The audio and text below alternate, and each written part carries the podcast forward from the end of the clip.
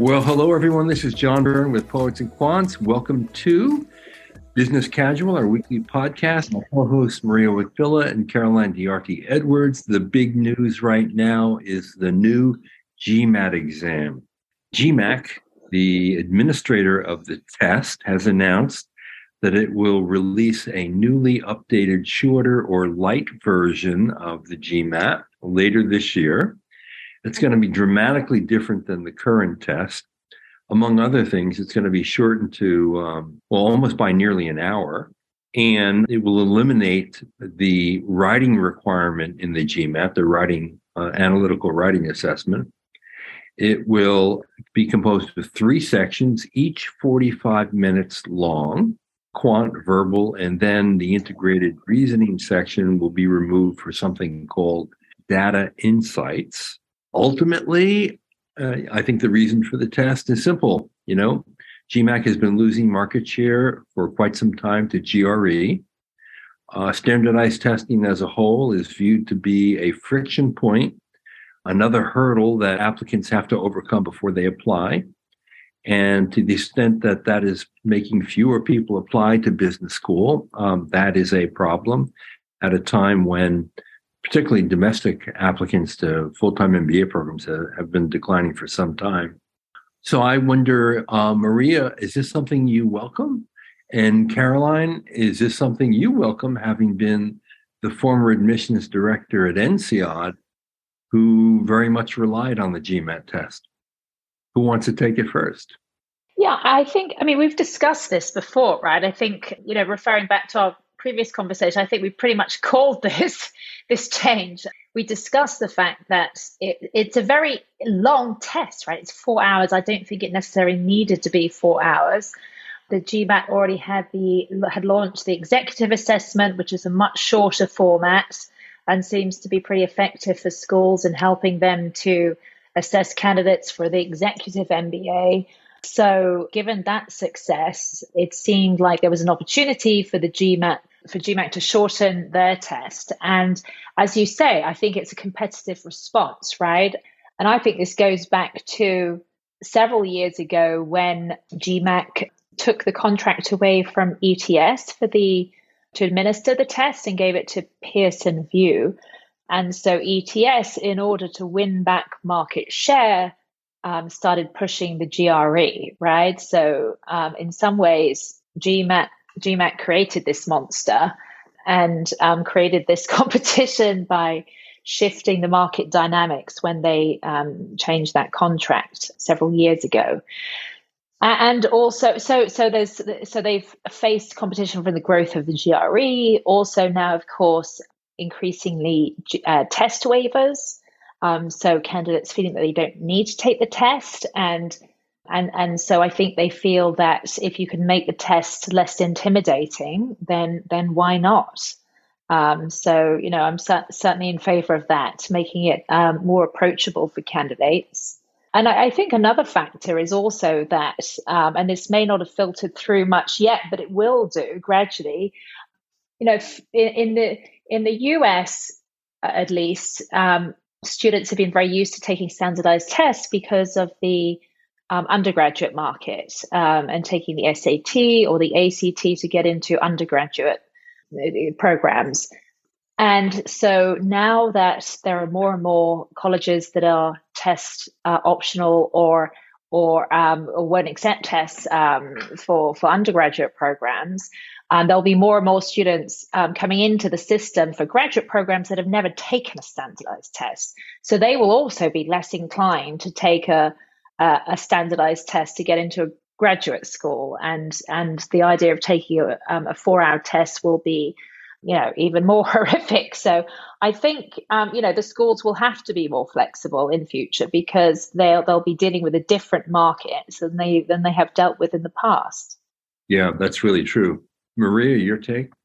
Yeah, I agree with all of that. And I think from, you know, if I were to put on my admissions hat, this is in a way a good way to almost get a bit of a respite from the GMAT arms race that has been happening these past several several years right where the gmat is is such a key part of it, particularly the US News ranking. Um, and yeah, they say they also collect the GRE, but when you go to the US News ranking site, they don't show the GRE. You have to dig for that number. But the GMAT, the average GMAT, is right there front and center. And I think that a lot of schools have thus been trying to game the rankings a bit by focusing so much on that average GMAT score that I think other things perhaps have been lost in the process. And so now, if we've got a third score, I mean, this season is going to be bonkers for admissions officers because they're going to have either four four potential things. They're going to have a test waiver, people applying without a test. They're going to have people applying with the old GMAT, people applying with the GRE, and now in round two only, because if the test, nobody knows if the test is going to come out in the summer, in the spring, or in the winter.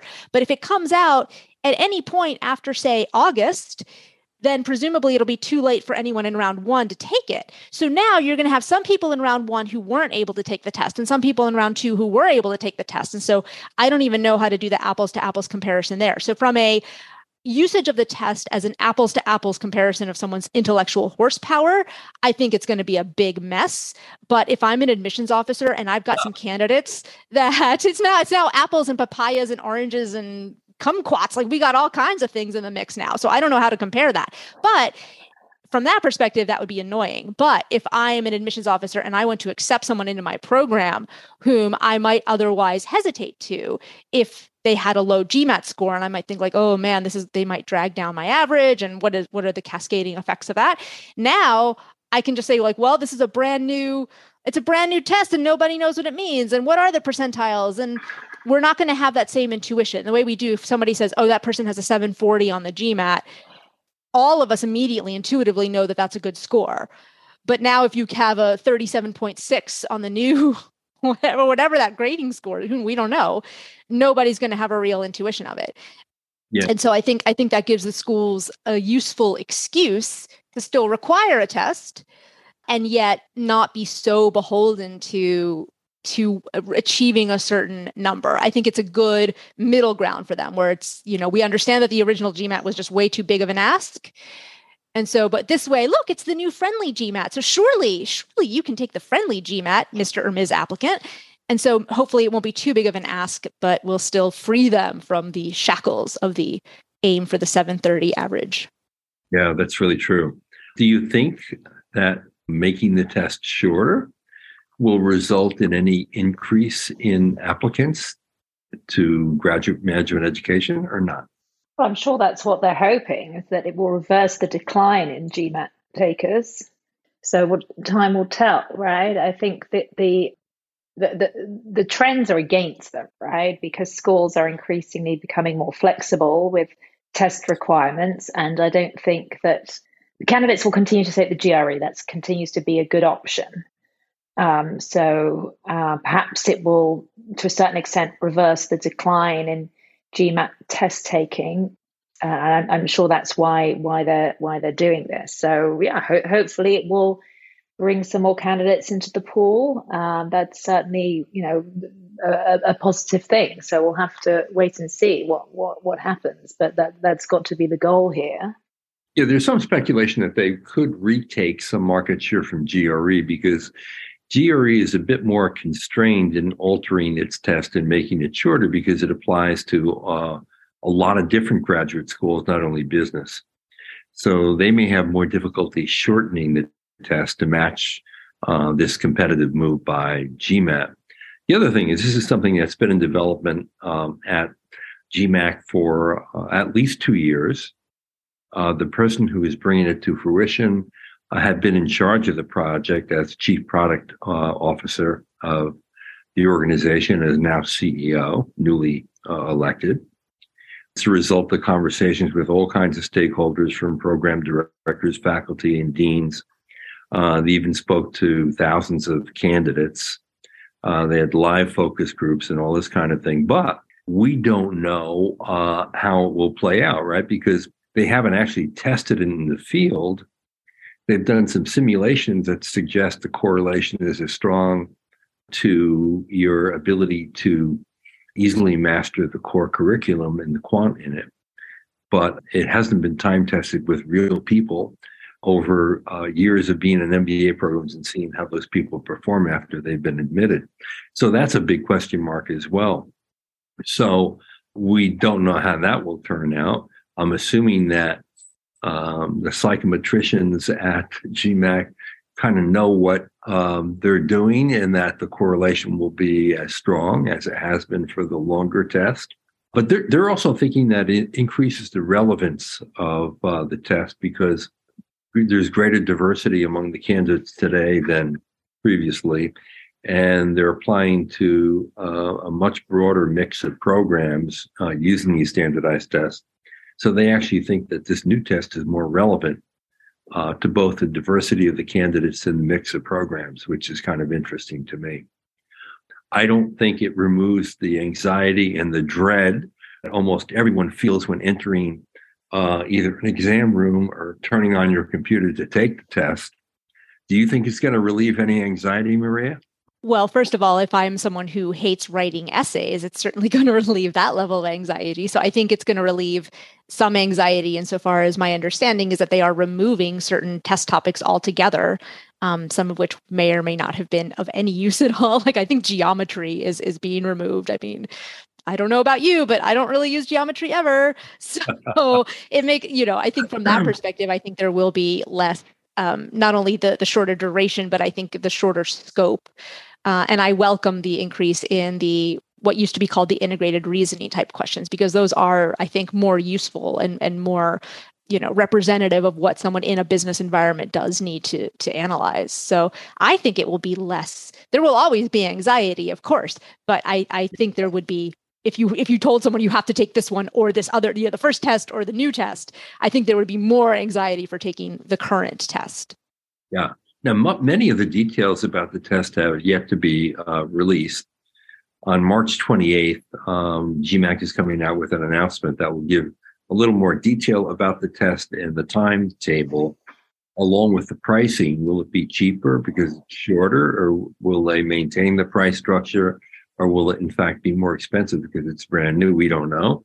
Uh, what we do know that has been leaked on Poets and Quants, I might add, is that the quantitative reasoning section will be reduced by 10 questions to 21 from the current 31 questions, which is how they're reducing the time it takes to uh, complete that section to 45 minutes from 62 minutes. The verbal reasoning portion of the test is being cut by 13 questions to 23 from 36. Uh, and then on this data insights portion, which replaces the integrated reasoning piece, uh, they're going to boost it by eight questions to 20 from 12 and increase the time devoted to that part of the test by 50% to 45 minutes from 30 minutes. And I think this is where they think uh, the test will be more relevant for what schools expect today on things like data sufficiency, multi source reasoning, table analysis, graphics interpretation, uh, and other things that that get at the more analytical nature of what MBA programs are teaching today. So that will be really interesting. Do you think it makes the test less valuable for an admissions officer, Caroline, having used this test as an admissions hurdle? Well, well, as Maria said, I mean, there's going to be a, a transition period where there's going to be um, some guesswork to do, right? Because they won't know, they won't have any um, point of comparison with any historical data to know, be able to see, okay, well, this person has this score, um, and how does someone with that score typically perform on our program? They, it's a blank sheet of paper, right? So um, they will be admitting people based on the data that they're getting from GMAC about how that score correlates with previous GMAT scores. And then they'll be cross checking that with candidate academic track records from their undergraduate degree. They'll be looking at, um, you know, their, their, their, profile holistically and, um, you know, cross checking very carefully. So I think it will take them you know they'll have to spend a bit of extra time scrutinizing profiles um, to be sure that they have um, the academic requirements um, because you know that, that's very important. The what schools do not want to admit candidates who are going to struggle academically right? That's an absolute nightmare if you admit a student and i've seen it happen right? Candidates who students who come in who um, you know, with the best will in the world, it doesn't matter how motivated you are, if you don't have the academic ability, you're going to struggle in the classroom. It's a bad experience for you. It's a bad experience for the school. And uh, you know, and, and it does happen that people don't get through the program, right? And it's a it's a total mess. So uh, nobody wants that to happen, and so um, they will be spending extra time scrutinizing those those new scores and the profiles and seeing how um, that those those scores cross check with um, other elements of the profile to make sure that um, you know they feel they, they feel confident. But as you say, you know, GMAC has a huge amount of experience in in developing these tests. I'm sure that they have, you know, done a lot of they've they've kicked the tires on this. Um, I'm sure that they have done a lot of work with the schools, and you know, they've done this in consultation with the schools. Right. Um, so I'm sure that they have a pretty high level of confidence that when they roll this out, that the schools can rely on this, and and um, and and likewise, you know, the schools wouldn't have uh, wanted them, wouldn't have let them go ahead with it, right? If if they didn't feel confident that this was a, was going to be a positive move for them. So what? So you know, I, I would expect that it will be a positive move, and that whilst there will be some extra sc- scrutiny required in the first season or so. Um, after that, I'm sure that you know it will be uh, a very positive thing from the admissions officer's perspective. Yeah, and and just circling back to what you said earlier, Caroline, I'm sure one of the worst days an admissions officer can have at a school is when a professor walks in and says, "How in the world did you admit this student?" yeah, yeah, um, it, so, it's yeah. It, it, it, it's a mess when that happens. Um, nobody wants that to happen, right? And and yeah, the school works with with the students to help them get through but you really want to avoid the situation where someone is starts to struggle right you want to get people in that classroom who are going to be successful um, that's the goal um, so uh, and uh, you know and, and that's and, and candidates get frustrated that they get rejected on academic criteria. But you know at the end of the day you are applying to an academic program and no matter how professionally successful you are, you do need to meet those academic criteria because um, you know you, you you do be able, you do need to be able to demonstrate that you're going to flourish academically because it's not going to benefit you and it's not going to benefit the school and it's not going to benefit your classmates if if if you can't um, if you can't keep up. Uh, Maria, for you, for candidates who will be applying either in round one, round two, or even round three in the next cycle, what should their strategy be um, based on this news from GMAC? Should they prepare for the current version through the end of the year? Probably on round one applications, they will have no other choice. Do they prepare anyway for the tougher test and then if the newer version comes out in time for round two, do they um, basically take the new test and feel that they'll be over prepared for it by preparing for the current one? What's what's your advice? I think it's going to vary based on each individual person and what their strengths are as a test taker. So, if they are someone who, let's say, they've done a few practice tests for the current GMAT, and the sections that we think or are rumored to be eliminated are the parts that tend to trip them up, then it might be worth waiting for that that next version to come along. I also can't help but wonder if there will be quite a bit of leniency this year with the new light GMAT tests because, you know, as Carol, no one's going to know what to make of these scores. And so, right. because of that, there might be, if I know I want to submit a test, maybe this new GMAT might be the right way to go because if nobody really knows how to make heads or tails of my score, and I'm not totally confident in my score, maybe this is the great opportunity for me to to try something experimental and hope that it is solid enough to get me in, but does not subject me to the same level of scrutiny as a standard GMAT, GMAT or a GRE, or a GRE. score. Um, that having been said, I think if somebody is looking to apply in round one, if they are from an overrepresented group, and so it is therefore all the more important for them to apply in round one. I would not sit around and wait for the new test to come out. If you are not confident in your skills in the GMAT, then I would advise you to simply switch to the GRE. Uh, and move on with your plans as usual. Because who knows, right? Maybe it will come out like they're saying it'll come out later this year. But what if that doesn't happen? What if for whatever reason there's a bug in the system and it doesn't come out until next year? I would hate to have somebody sit around waiting just for this new test that may or may not happen, that may or may not have certain traits associated with it. So I think, yeah, start study for the GMAT or the GRE as usual I think it would take a certain amount of self awareness for someone to say, aha, yes, the parts that will be on the new GMAT are probably things I am very good at. Therefore, I should wait. But that seems like a risky game in terms of the timing. Yeah. I mean, on the surface of it, I'm thinking that if English is a second language for you, these test changes are to your advantage. Number one, there is no longer an analytical writing section that would have taken 30 minutes. And if English is a second language, that would have posed a special challenge. Uh, number two, the verbal section of the, of the test is being cut more than any other section by eliminating 13 different questions. So that's got to help uh, someone who is English as a second language. So I'm thinking that um, this could be especially helpful to people who are in other countries around the world and who have to face an English test um, to get into an elite uh, business school. Caroline, you think that's true? Yeah, that's a good. That's a very good point, John. Yeah, yeah. I mean, I certainly, um, it, it is. There's definitely a difference in, as you say, it's it is harder for someone who's not a native English speaker to take the GMAT, and um, and that's that is taken into account by the schools.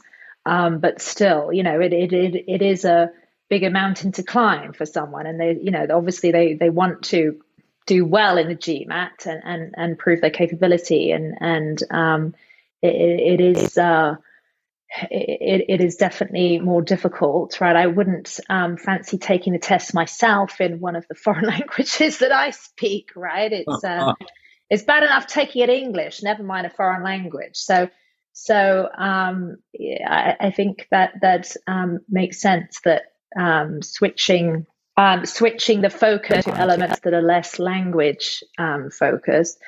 Having said that, I mean, of course, you know, when you do go to business school, a big part of the academic work is plowing through large volumes of material.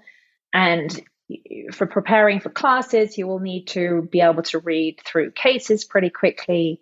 So the schools still need to be confident that, well, whilst maybe you don't, you know, necessarily um, master some um, subtleties of English grammar to the same extent, but but you do need to be able to plow through vast quantities of um, English uh, reading and, and, be able to um, you know express yourself very coherently in the classroom. So you know that's something that they still need to be very confident in. But there's other ways that they can check that, right? It doesn't necessarily. That's yeah. not just through the GMAT. That's true. And I will say, you know, one underrated aspect of of the GMAT and studying for it, frankly, is that it is a step in the right direction of preparing you for a rigorous academic experience. Uh, for people who've been out of out of uh, school for three to five years, you know, just just tackling the questions on a practice GMAT, I think, uh, is terrific preparation for the quant in the core and the rigor in the program just to get you back into that frame of mind. And I think that's often underappreciated by uh, applicants who have to, you know, go through the grueling process of prepping for the test and crossing the fingers and hoping they get a 700 plus score to get into a really good school. Um, but I think there's value in that, and and I think that value will remain with the shorter test. Um, so there you have it, new GMAT uh, will come out before the end of the year. We don't know exactly when, but it's a very big change. It's really the most significant change in the exam since it went from uh, paper and pencil test to computer uh, quite a few uh, years ago. Uh, I think that in general, people are going to uh, like this because it is shorter. It's not as weighty. and after all, you know, sitting down in the exam room or at your home on your computer for uh, something like three and a half hours once you include the breaks that you're able to take. Those are optional breaks. Is a is a long haul. It, it, this reminds me of what uh, Dee at um, Harvard Business School would often say when she shortened the number of essay questions required for admission to just one. He basically said, look, it's not an essay writing contest to get into business school, uh, and it shouldn't be, which is why I was reducing the number of essay questions at Harvard down to only one. And it, it shouldn't have to be a grueling um, three and a half hour test uh, that you have to pass to, to prove the simple thing that you can do a relatively easy math and calculus uh, so that you don't struggle through a quant course uh, in an MBA school. Same kind of thing. Um, so there you have it. Well, thank you, Caroline and Maria, for your insights. And thank you to all of uh, you out there who um, listen to us. This is John Byrne with Quants and Quants. You've been listening to Business Casual, our weekly podcast.